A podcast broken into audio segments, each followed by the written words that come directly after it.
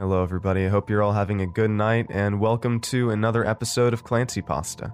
I've been meaning to get out a podcast the last uh, couple few days, but life is, uh, you know, life's just gotten in the way. So I'm going to be putting out all the ones I have here in uh, one longer video, and I hope you guys enjoy it. The first story tonight is about a roofer who has a very strange experience on the job. Uh, it's called The Scariest Thing That Happened to Me as a Roofer by Rick the Intern. The next one is about a group of friends who run into, uh, we should say, just quite a strange situation uh, while hiking in the woods. The story is called I Followed Some Mushrooms While Hiking, Now I'm Going to Die by John Quarosa and the longest story of the night. And this one had a very, very journal, early creepypasta feel in a lot of ways. It felt very personally written, like something you'd actually find on a forum of some kind, or something like that. And uh, it's called Mermaids Aren't What You Think They Are by Chesburger22.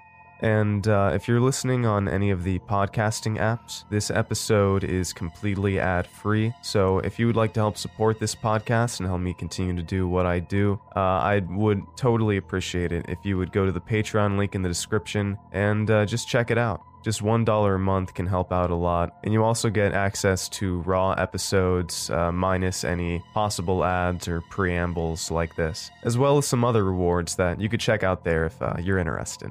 Also, if there's ever any story that you've written that you'd like me to check out and read, you can always email me at the business email in the description or post it to my subreddit. I, uh, I've started reading those a lot more, so I would love to check out what you guys have written.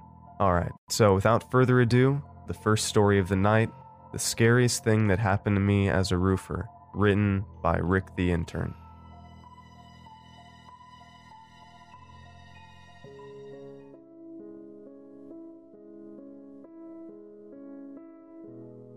I worked as a roofer for about three years, removing and installing shingles, tiles, and other materials on the tops of buildings. There can be some pretty scary things with a job like that, working high up and during the heat of the sun and the cold of winter, maintaining proper balance, checking for frost and dew that could make you slip, hauling up ladders and heavy bundles, using potentially dangerous tools, and so on. But let me tell you, the scariest thing that happened to me wasn't from any of those job hazards. I was working late one night. We rarely worked past sunset, but there was a residential job we were behind on that needed completing by the following week. My boss liked to say with such customers that they'd leapt into his ear and were tickling his brain, they were calling and complaining so much. It was a Friday night, so none of my coworkers were up for working past the usual hours. But when my boss offered overtime pay, and as I had some unpaid bills and debt, I couldn't pass it up. We rarely worked alone with a job like that. I can't remember, but I'm pretty sure it's against safety regulations to work alone as a roofer. Well, there I was, installing shingle on a new two story home out in the country, working by myself on a property with lots of woodland and critters that I would have heard if I hadn't been making such racket. Because it had gotten late and my body was aching, I took a break and went to the little cooler I had up on the roof. The ice water the sports drink had been in caused me a shiver. I switched off the portable work light and took my sports drink and sat at the edge of the roof. I remember that, with the work light off and this far away from the city, I could see the stars so well it was like they had been amplified. I felt like I could just about lose myself in the deep of the sky and float up off the roof and far into space towards places I couldn't even imagine. At first, it felt good, but pretty soon I got a little sick with vertigo. To steady myself, I looked back at the roof. I saw a figure on the roof with me. It was about 20 or so feet away and nearly parallel to me by the edge. Thinking back on it now, what it felt like was when you were a kid and you'd woken up in the dark of your room and saw a shape in the corner. You desperately try to identify it without stirring. Was it some everyday thing that you had forgotten was there, like a chair with a coat over it? I tried to think about what that shape could be. I knew the roof didn't have a chimney, and besides, chimneys didn't look like that.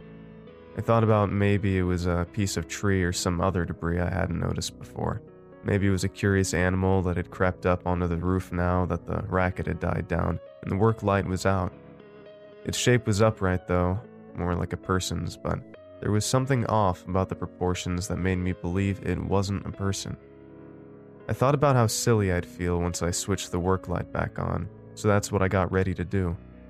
But after I'd wedged my sports drink in the roof gutter, watching that shape the whole time, and got ready to get up, and moved a little and spoke.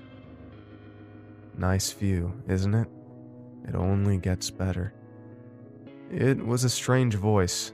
I couldn't tell if it belonged to a man or a woman, a child or an adult. What are you, some kind of squatter? I said. While they're below, I'm above. No one is below yet. So they aren't, I said, alternating between squinting at the figure in the darkness and in the direction of the work light. Still sitting on the edge, I crossed my feet in front of me, all nonchalant like with my shoes dangling in the dark. I remember my heart was beating like crazy. You know the owners of this property? I said. No, but I will. What do you mean? You a property inspector or neighbor or something? No, nothing like that. There was a note of giddiness to the voice, like it was on the verge of laughter. Trespassing is a serious crime, you know. I know. I'm a pretty big guy. I did a little boxing and wrestling in high school, and I feel I can defend myself rather well in your average barroom brawl. But I felt physically threatened by whoever this was on the rooftop with me in a way I never had before. My vision was adjusting to the darkness and the starlight, and now I could tell that their height was pretty substantial. I'd done a lot of measuring with tape measures and eyeballing lengths and heights as a roofer, so I could say with confidence that guy was at least seven feet tall, maybe taller. Big as they were, I marveled at how they'd gotten on the roof there with me without me noticing. At what point had they gotten on the roof? Listen, I said. If you want to just hang out and watch, that's fine by me. But if the owners knew about it, they'd probably raise Cain. You can watch me work for a little while, but then it's probably best to mosey on. You got a ride or anything? Need me to drive you anywhere? I'm not going anywhere. Suit yourself, I said, anger beginning to rise beneath my fear and beneath my surface efforts at staying calm. Don't really want to do this, but I'm going to have to make a phone call. Still sitting on the edge, I'd started to reach into my pocket for my cell. I got a swirl of something coming at me, and my vision must not have adjusted very well yet because the proportions were still off. It was like the hips were too narrow or the other parts too broad, and the head wasn't exactly the right shape. That thing jumped on me fast. I'm talking about fast. Long, heavy limbs wrapped around me from behind, squeezing me so tight I had trouble breathing. I wriggled and struggled and shifted my weight, aware that the wrong move could pitch me over the edge. Why the hell hadn't I gotten up? Why had I been so concerned with pretending to be unbothered? But I couldn't roll out of that hold, not even close. It felt like I was vice gripped by some strength and material I'd not known about. I was shocked by that strength and spellbound by my own powerlessness. I wheezed. Help! I had no idea how close the nearest property was or how well my constrained voice would carry through the woods. Felt like it was crushing my damn bones and organs. I couldn't see its face because it was behind me, but I felt hot breath on my neck and could smell something that was like a mix between a rotted animal carcass and a scent or two from this sewage treatment facility I'd worked at for a short time. All foul and chemical. I'd long been one of those church going folks who went through all the motions but didn't believe in much of it. I still don't know what I believe, but when I saw headlights coming up the dirt drive, a spasm of hope and faith shot up through me. I think that either the spasm or the headlights scared whoever it was away. The approaching truck belonged to my boss, coming to check on me. When he pulled up and got out to talk to me, he asked if I was getting sick because of the way I sounded. I said that I wasn't feeling too well, but that I probably just needed some rest, and asked to go home and report in early on Saturday. I'm pretty sure he must have caught something in my voice because he seemed really worried. He told me to take the weekend off and that they'd be alright finishing without me. I never told my boss what happened. It might seem strange, but I guess I was worried he'd think I was crazy. Before I had gotten in my truck that night, I did tell him to be careful that weekend and that I'd heard some strange animal noises out in the woods. We've remained friends even though I quit working for him not long after that, and whenever he needs a favor, I usually jump at the opportunity. But I'm not sure who I owe or whether whoever was on the roof with me that night could have really been intimidated by the headlights of a car or by other people.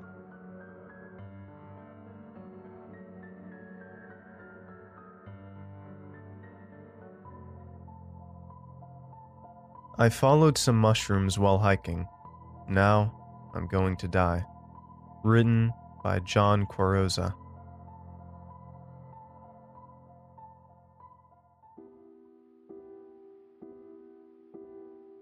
It all started with those damned mushrooms. They looked innocent enough, but they're the reason we're in this mess. We should have just kept walking. Anyways, I'll start from the beginning. My name's Ben. I graduated from the University of Wyoming at the top of my class last year. I've never been much of an outdoors person, but when my friends asked me to go hiking with them, I couldn't refuse. My best friend Todd convinced us to camp for a few nights. James, our mutual friend, and Sarah, an aspiring ecologist, both tagged along. On the day of the trip, we all packed ourselves into Todd's surprisingly small SUV and drove out to Bridger Teton National Park. By the time we got there, it was almost noon. It was weird that nobody else was there, but we did appreciate having the entire place to ourselves. Our backpacks were heavy, but the scenery more than made up for it.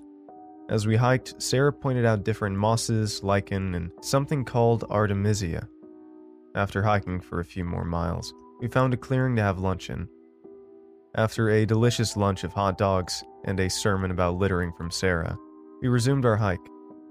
James, the jock of the group, decided to walk off the trail. He convinced us that it was just harmless fun and that we wouldn't stray too far from the path. Todd complained, but when the rest of us walked off, he had no choice but to follow. We happened to cross a scenic route with a beautiful waterfall surrounded by lush emerald green vegetation. Deer drank from the clear waters and birds chirped from the trees. I pulled out my camera and began taking pictures while James took off his shirt and went for a swim. That's when we saw them a clump of white mushrooms. We didn't pay much attention at first, seeing as they were just mushrooms, but I did happen to take this photo of them. We decided that we'd had enough fun and we started to head back. Todd noted that we'd gone south from the trail, so after checking his compass, we went north. That's when we realized something was wrong. We hadn't ventured more than half a mile off the trail, but after what felt like four or five miles of hiking, we couldn't find the path. It was already dusk, so we agreed to try to figure out what happened in the morning. While we were setting up our tents, I noticed a few more clusters of mushrooms, but I paid no attention and went to sleep. In the morning, we tried to figure out where we were, but we couldn't find any landmarks. Our phones didn't have service. I noticed the mushrooms were more abundant in one direction, so I decided to investigate. As I walked towards them, I saw more and more clusters, almost as if they were a path leading to something. I told everyone, and we followed them. We shouldn't have followed them. As we continued, we saw more and more mushrooms. Sarah told us that the mushrooms seemed a bit off. They looked like Agaricaceae, but with odd black stripes. I'm not sure why, but none of us seemed to care that we were lost in the woods. Mushrooms kept popping up as we walked. Soon, we were walking on a blanket of fungi. We came across a clearing that almost looked like a field of flowers. For some reason, we kept going. We hadn't walked more than a few yards, but when we turned around, we couldn't see any trees. Just mushrooms as far as the eyes could see. Somehow, it was already getting late, and we were tired. We fell asleep after a quick meal. In the morning, we woke up to find a melted pile of plastic where our cooler once was. Multiple mushrooms were inside of it, oozing some sort of green juice. Sarah's tent was partially covered with mushrooms. We packed up our tents, but Sarah was too damaged to bring with us. We kept walking until I became too tired to continue. Sitting on the corrosive mushrooms didn't seem like a good idea, so we laid out a tarp and rationed our remaining food. We only had enough to last us one or two more days, but we did have a small stove and a propane canister. We alternated between walking and resting. The sky was bright, but the sun was nowhere to be found, and the compass we'd brought just spun in circles. After we'd run out of food, James volunteered to eat a mushroom to see what would happen. He reckoned that if we cooked them, they should be alright. I tried to stop him, but he didn't listen. After cooking one of the mushrooms, James prodded it with a tong, then cut it in half. See? No liquid. This thing should be fine to eat, he said, throwing it into his mouth. Nothing happened, so we thought it would be alright to eat the mushrooms as long as we'd cooked them. James prepped the stove, well, James grabbed some mushrooms, and soon we'd fill our stomachs. While they tasted bland, we were satisfied that we had some sort of food. A few minutes later, James doubled over, coughing up blood. Before I could get to him, he started vomiting mushroom acid, which ate through the tarp. He screamed in agony as more of it oozed out of his eyes and nose, burning his skin and melting him from the inside out. Todd, and Sarah, and I exchanged worried glances. We knew what was about to happen to us. I looked at my phone and saw my 4G was active. Sarah and Todd both instantly started calling and messaging their friends and loved ones. I sent a goodbye to my boyfriend. Sarah has already melted, and Todd's lying on the ground, whimpering. Take this as a warning. Don't follow the mushroom trail.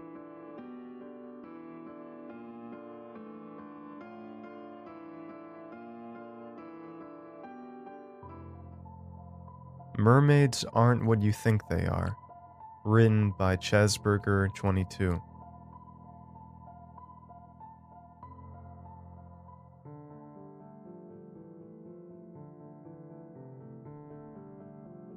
Hey everyone. I am currently sitting in my room recalculating all the events that have happened. I can't believe I had to go through something like this. Let me give you some background before I begin my story. My name is Jake, currently 21, junior year of college. I live in Southern California and still do to this day. I am now living with my uncle in his huge, rich house, but I first lived on a beach house where this story begins. It was June 2015. I was 16 at the time, enjoying my life living in my beach house with my parents. The first event of the story happened on a Friday night when my parents were out on a date. I was in my room playing video games like any other teen boy when I heard a strange noise. It sounded like someone was singing, a woman's voice to be specific. It was beautiful and alluring, but also quite terrifying. You have to hear it to understand. At first, I thought someone was hosting a party or something, but the music was not like anything that would be sung at any party. Plus, what made it more strange was it sounded clear as day as if I was right next to who or what was producing the sound. I don't know how else to describe it. From what I processed from my brain, it seemed the singing was coming from my boat dock. I forgot to mention that I have a boat dock behind my backyard. Docked there are my parents' two jet skis and our houseboat, only used for special occasions. The dock is only lit by one warm white overhead light, so when I took a peek out my window, I couldn't see anything. So I just ignored it, and eventually the singing stopped. Little did I know this would be one of the many encounters I would have. Anyways, my parents soon returned home about half an hour later. I didn't mention what happened to them, as it wasn't really that concerning. Once school rolled around, I went up to my friend, who I will call Ben, for this story. I told him about the singing I heard, and he seemed interested in my story. I think I know what you encountered, he said with an inspired tone. Honestly, I don't know what to tell you, he added. The school day went by as normal, and I returned home with no issues. I was still questioned about what that singing I heard could be, and I tried to listen to the singing when night arrived and recorded on my phone, but nothing came up. So I just went to bed as I had nothing else to do. Next day at school was nothing special. At lunch, Ben and I met at a table to discuss more about the mystery of that singing I heard. At one point during our conversation, he told me what I possibly encountered the other night.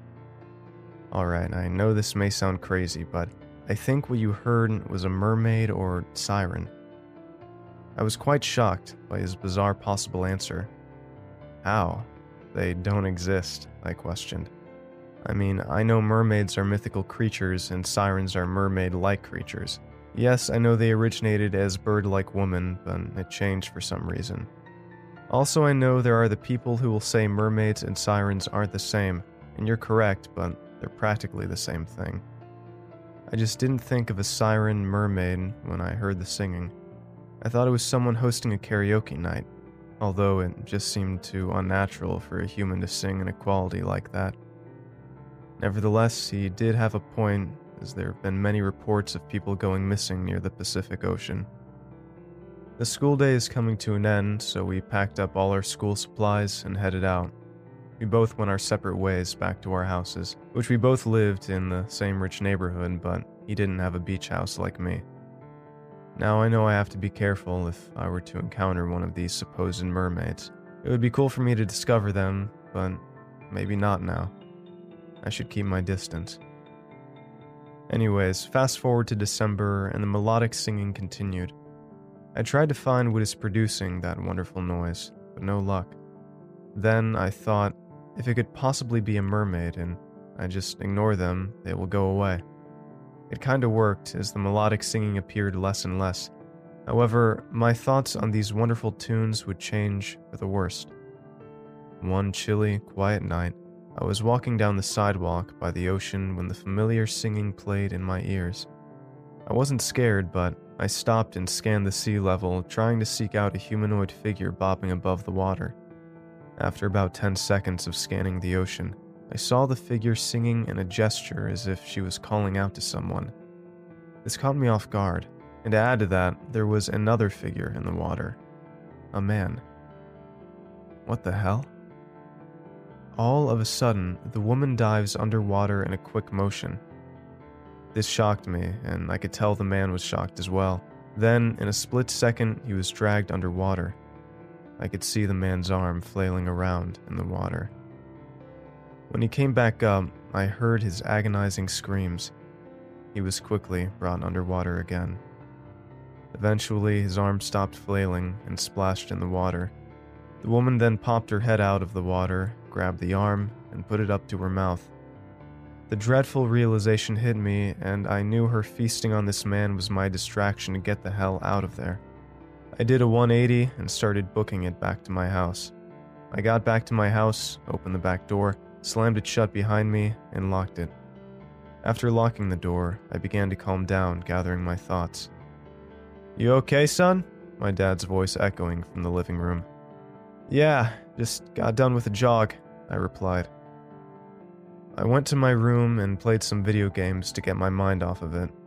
I knew people would think I'm crazy if I told them that encounter, However, one more encounter happened that made me more aware of these creatures. One dark, chilly, eerie Friday night, my parents told me they were hosting a party at our house, unfortunately, only for just their adult friends. At least I didn't get my hopes up too high. They informed me that I didn't have to leave the house and crash in one of my friend's house, which was nice as Ben was out of town visiting his extended family and I didn't know any of the girls that well, and I didn't want to make them feel uncomfortable, party was going to last until 2 a.m. I could set up our camping tent, but there aren't many locations in my neighborhood to set up the tent. Either I would be on someone else's property or on mine, but would have to deal with blaring party music. This meant that my only other option was the houseboat by my dock.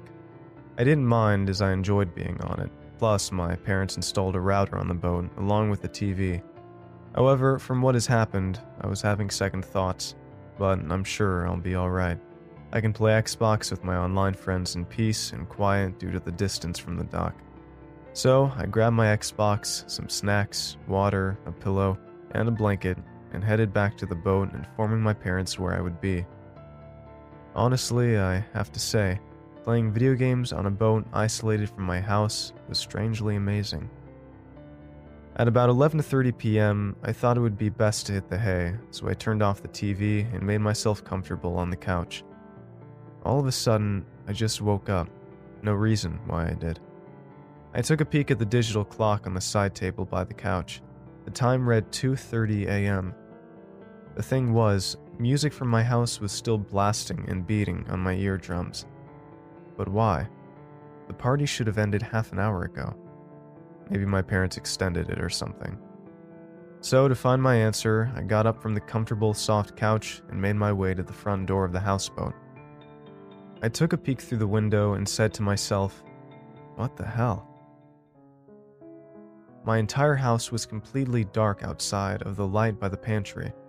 It makes no sense as I could still hear music running through my ears. However, the music didn't sound like party music. I listened for a bit, and red flags started to pop up in my head as I heard the same melodic singing from the previous nights. What made the situation more concerning was the fact that I heard multiple voices coming from outside. Now, to be fair, I wasn't on high alert, but I was starting to get fed up with this. All of a sudden, the boat started to rock back and forth. The rocking was so intense, it felt like the boat was getting hit by a tsunami. However, there was no storm outside. It kept getting so intense, the boat started to submerge underwater. I was pissing my pants at this point.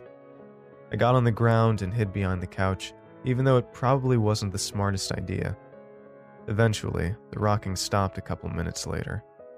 The good news was nothing on the interior was damaged, although the boat looked like a dump. I couldn't tell if there was any exterior damage. I regained my composure when I heard giggling coming outside the boat. Anger took over my emotions and knew someone was messing with me. It couldn't be a human who caused the rocking, as a human can't cause that intense of a rocking. Unfortunately, I didn't have a weapon to show threat, so I decided to go outside and confront whoever was outside making that giggling. I shoved the front door of the boat open and walked out into the lower deck. I couldn't see anything, and the giggling had all of a sudden ceased. Okay, that's it, I thought to myself. There was no way I could turn on the deck light from the outside, which, then again, I should have had second thoughts on staying inside and just looking out the front deck window. So the only thing I could think of doing was to grab my phone, bring up the camera, turn on the flash, and take a picture to only give my position away for a split second, not to take an actual picture. The front lower deck and a part of the ocean was lit up by the flash of my phone as the phone captured the image. After the picture was taken, what I saw for the briefest second was a bunch of human sized fishtails in many colors and shapes in a scaly like pattern. I froze in fear as I heard haunting giggling simultaneously, confirming there were multiple of these creatures. I quickly ran back into the houseboat, locked the door, and covered myself under my blankets like a kid trying to hide from the monster in their closet.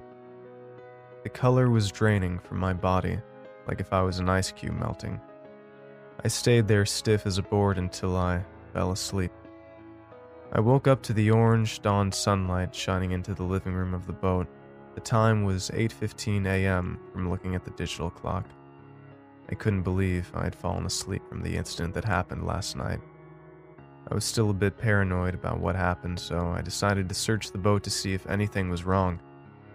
After about five minutes of looking around, as this wasn't that large of a houseboat, I found nothing out of the ordinary. I was starting to get pretty ravenous, so I left the boat and made my way back to my house.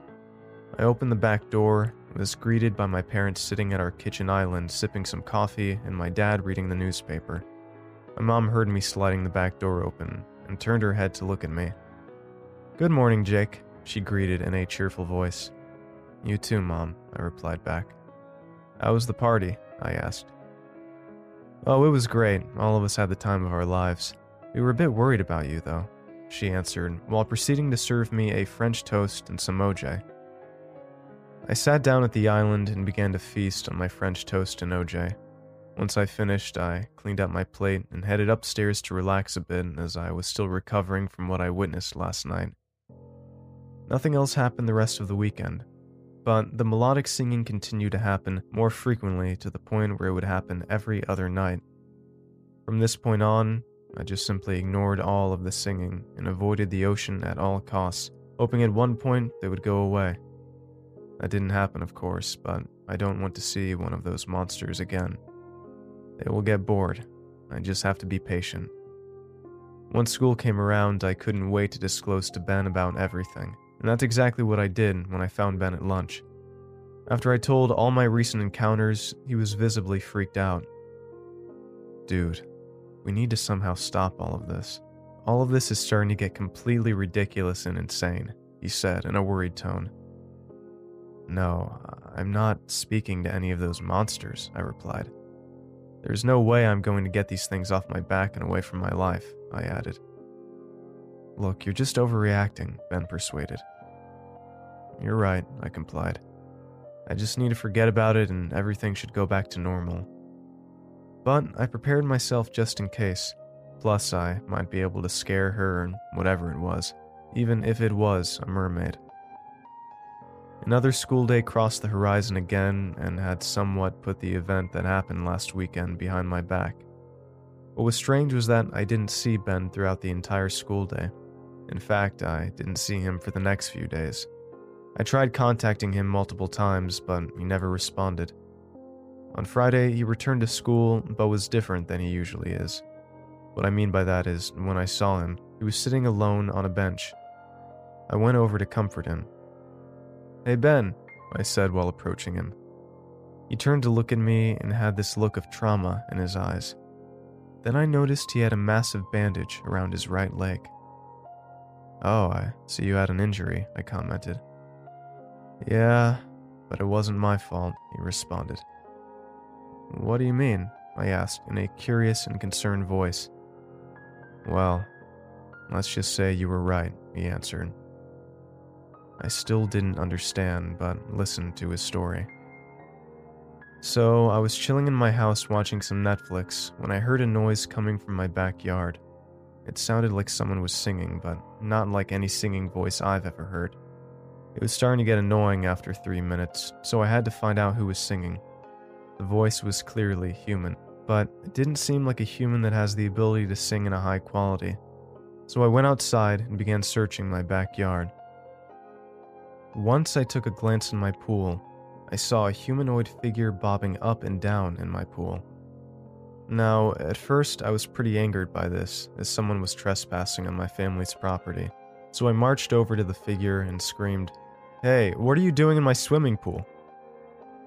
The figure stopped singing and spun their head in my direction. As I got closer and closer to the pool, the figure was revealed to me more. I got to the pool deck and continued to scream at whoever this was to get off my property when, all of a sudden, I saw the figure's lower body a human sized fishtail. I tensed up in terror as I tried to make a mad dash for the back door, but the mermaid caught on and snatched my leg and dragged me into the pool. I frantically flailed around in the water, trying to escape, when I felt a sharp pain in my leg. I screamed so loud that it caught some attention. I saw my next door neighbor turn on his bedroom light and saw him peeking through his window. His figure quickly ran away from his window. Another sharp pain pierced through my skin. I felt weak. I felt like I was going to die. Then I heard a gunshot echo from across the yard. An ear piercing scream filled my ears. However, the grasp was loose on my leg and I was able to escape the pool and crawled onto my patio. I lay down on my back as I saw a figure spiriting off into the darkness after hopping over my fence. My next door neighbor quickly came over to me and called 911. I was rushed over to the hospital where I met my parents as they were hanging out with some of their friends. The sight of my parents made me feel so much better after what happened. When I saw my injury, I was horrified. It was some bite marks of what appeared to take the shape of sharp teeth. Not the size of a small fish, but not the size of a shark. I was bandaged and sat in the hospital for a couple days until I was released. Doctors said I was attacked by some large fish, but I believe it was a mermaid. I became terrified after hearing his story. how did she get to your pool? I thought they could only live in the ocean, I said in a confusing voice. Well, in some stories, they're able to travel on land by either shaving off their tails or shape-shifting their tails into human legs and act like humans. Many red flags were going off in my head. I can only imagine the possibilities of these creatures attacking the humans. We got through the rest of the school day with ease, and I decided to leave him alone to recover from his incident. It was all over the news in our community, but officials don't know what caused the bite marks. Ben didn't say his theory because he was worried that people would think he's insane. Fast forward a few weeks, and I was starting to forget about the incidents. Staying away from the ocean seemed to have worked. However, I could still hear the singing coming from outside. It was more terrifying whenever I went on nightly walks around my neighborhood. I would glance around my surroundings, making sure none of these creatures would sneak up behind me. Unfortunately, the incidents would start again, but Thankfully, this was the last one. So it all started with me walking down one of the blocks near my house. I was making my way back to the house when I was greeted by a group of figures standing on the sidewalk as if they were waiting for me after rounding an intersection. I stopped in my tracks, but not on high alert. The figures began moving towards me, which I can now recognize they were a group of women. I would say around in their 20s. They had sinister grins on their faces as if I was fresh steak. I was so confused about their weird behavior. They eventually came within personal space distance and then they all stood still, stiff as a bunch of boards. Uh, is something wrong? I asked. All of a sudden, two of the women lunged at me. They grabbed me as I fell back onto the concrete. I regained my composure and saw all the women staring at me. They smiled with their teeth showing, which were very sharp and resembled the shape of fish teeth. A dreadful force hit me as I realized what was in front of me. They began to pull me down the street and towards the ocean. I knew what they were doing, and I will be a dead man when we reach the ocean. I don't know why. They could have just finished me off right then and there, but I guess they didn't want to have any witnesses. However, I knew I could get out of this. I had to be strong. I glanced around to see if I could find something to use as a weapon. I noticed a stick laying down in the road. I scooped it up and slashed at one of the mermaids in an aggressive motion. Her screams filled my ears, but I had to ignore it as best as possible.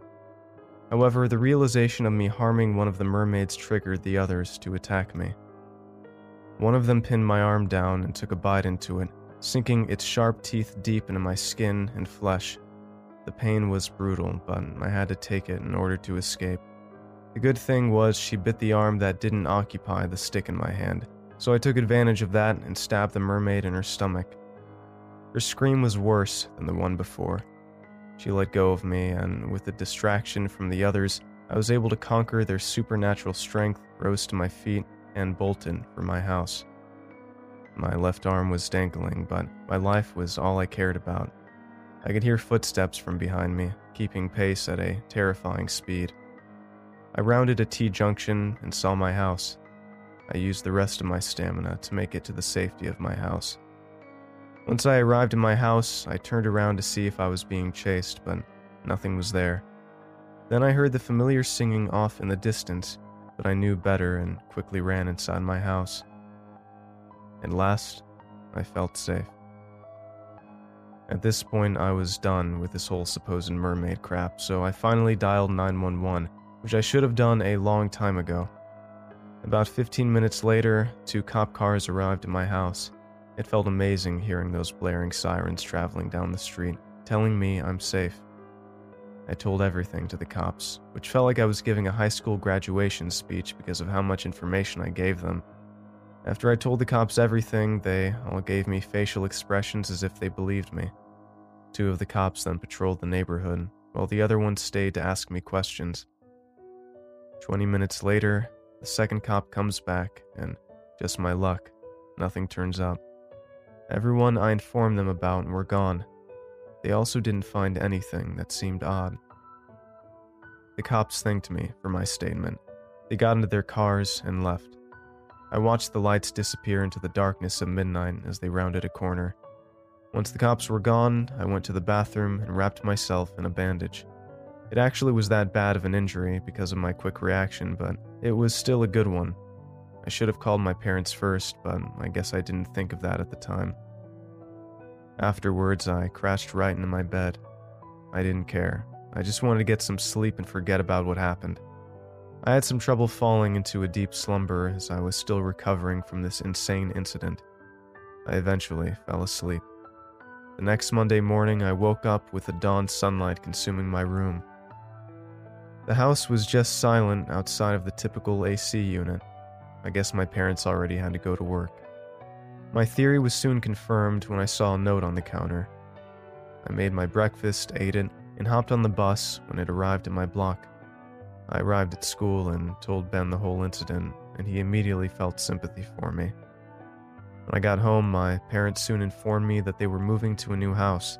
It was near my uncle's mansion, but it didn't have enough room to support the three of us, as it was the only house that was available. During this time period, I was slowly but surely moving in with my uncle in his rich upstate mansion. I wanted to move up there for a long time, as the closeness to my parents was decreasing over the past few years. By the end of the school year, everything of mine was out of my beach house. The houseboat and jet skis are now stored in a private shed at a nearby public dock. Fast forward to today, it's been almost five years since the last incident, and I want that number to keep growing. Ben and I are still best friends to this day, and we both go to the same college. I've been able to go back to my normal life. I haven't mentioned a single thing about it to my parents, nor my uncle, as they probably think I'm insane. And that's pretty much it. I'm sitting here in my desk posting this story to see if someone has had a similar experience, though the chances of that are slim to none. So even though this may never happen, if you come across a melodic singing voice, Stand your ground and be careful, because I'm telling you, mermaids aren't what you think they are. Disney has lied to you.